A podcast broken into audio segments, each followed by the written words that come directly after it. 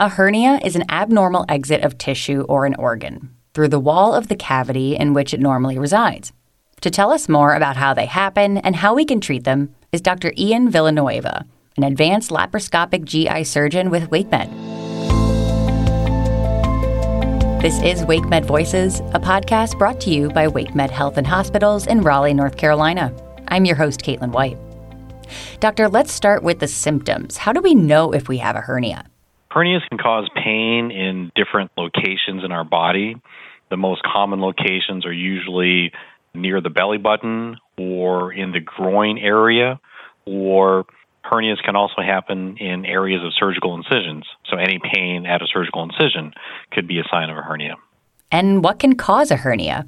There are multiple factors that can cause hernias. Some of it's related to family history, genetics plays a part. Some of it is related to tobacco use. Tobacco users, their muscle layers are a touch weaker related to the tobacco use compared to non tobacco users. Some of it is activity related for folks who do a lot of heavy exertional lifting, pushing, pulling, or explosive movement type activities. That could be a risk factor for hernias as well. Are there any ways that we can prevent a hernia from happening? Well, prevention of hernia, a lot of it depends on good body mechanics especially there are risk factors that we can't modify. We can't modify our family history. For folks with the uh, exertional activities, heavy lifting, pushing, pulling, learning how to do that in a way that uh, loads are being uh, bared by appropriate muscles, learning how to lift with your legs and not your back, for example. All those things are important if you are a tobacco user, there are so many reasons why it's positive to give up tobacco. Hernia prevention is probably one of those too.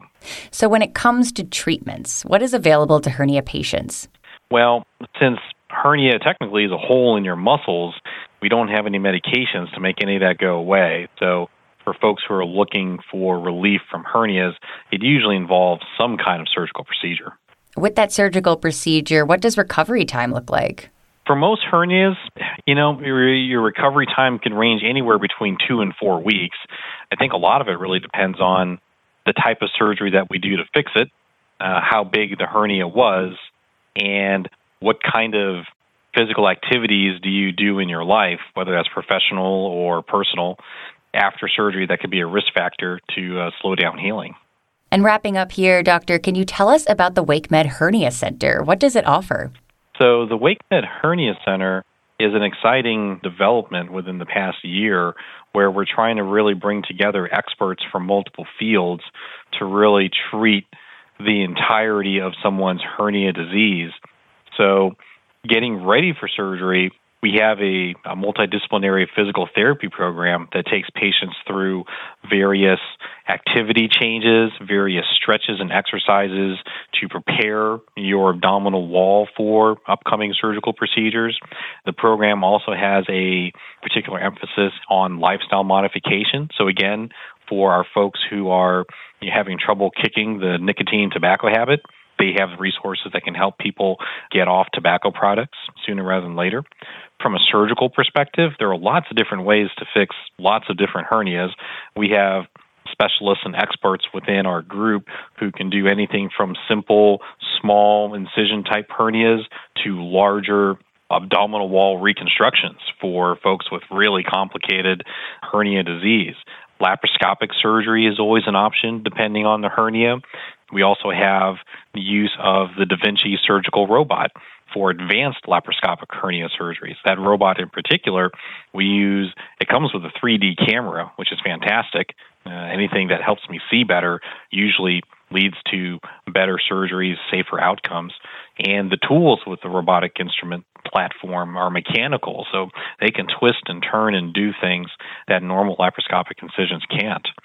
And then after surgery, we have again the same physical therapy program in place that the purpose is to number one decrease pain during the recovery period but also do some abdominal wall rehabilitation to strengthen certain muscles and hopefully decrease the chances of you getting a hernia again.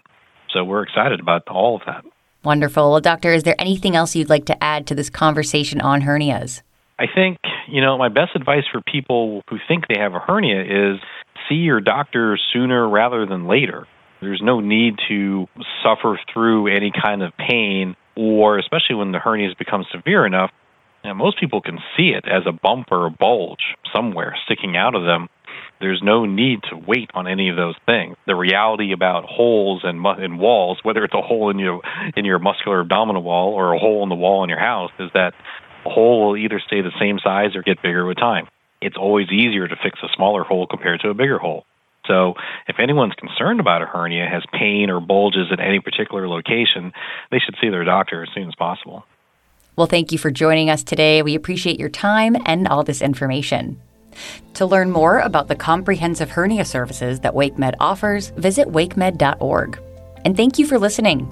I'm Caitlin White with WakeMed Voices, brought to you by WakeMed Health and Hospitals in Raleigh, North Carolina.